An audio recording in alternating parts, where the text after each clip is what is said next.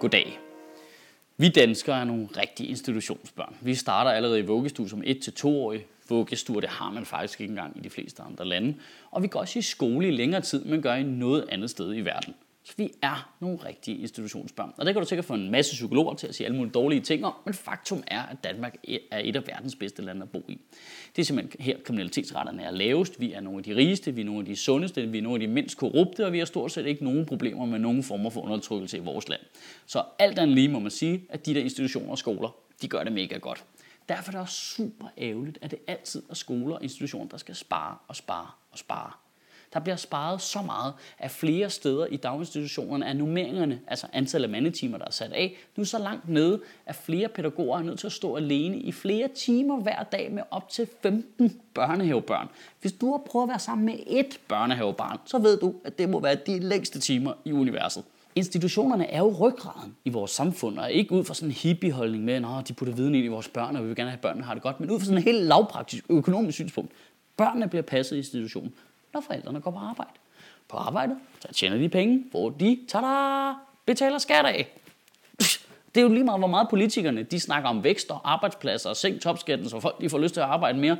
Hvis folk ikke kan få passet deres børn, det er jo lige meget, hvor mange timer du har lyst til at arbejde som vindmøllemontør. Hvis du ikke kan få junior passet, kan du ikke bare have ham hængende på ryggen, mens du kravler op ad stigen, mand. Lidt firkantet sagt, så skærer man jo ned på folks mulighed for at betale skat, hver gang man skal have en pædagog væk. Vi har jo kapitalisme i det her land. Altså, vi har brug for, at folk kommer ud på arbejdsmarkedet, arbejder, bruger penge, skaber nye arbejdspladser, hvor de er jo nødt til at få deres børn passet imens jo.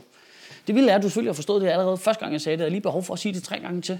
Det må være så irriterende at være en ultraliberal politiker, der arbejder på at begrænse velfærdsstaten så meget som muligt, men være nødt til at tage ned i en børnehave og aflevere sit barn på vej på Christiansborg.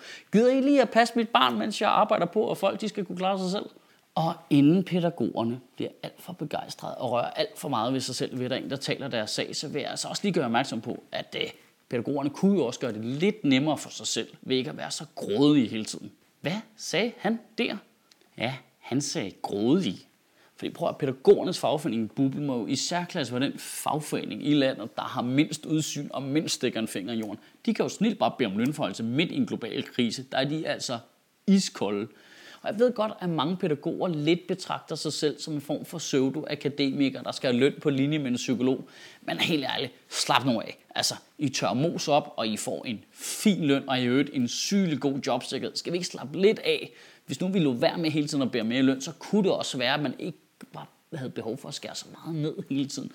Det kunne jo være, det ville jo være fint, hvis Bubble, fagforeningen, ligesom efterlevede mange af de fine ting, som pædagogerne lærer vores børn, nemlig tolerance, udsyn, solidaritet.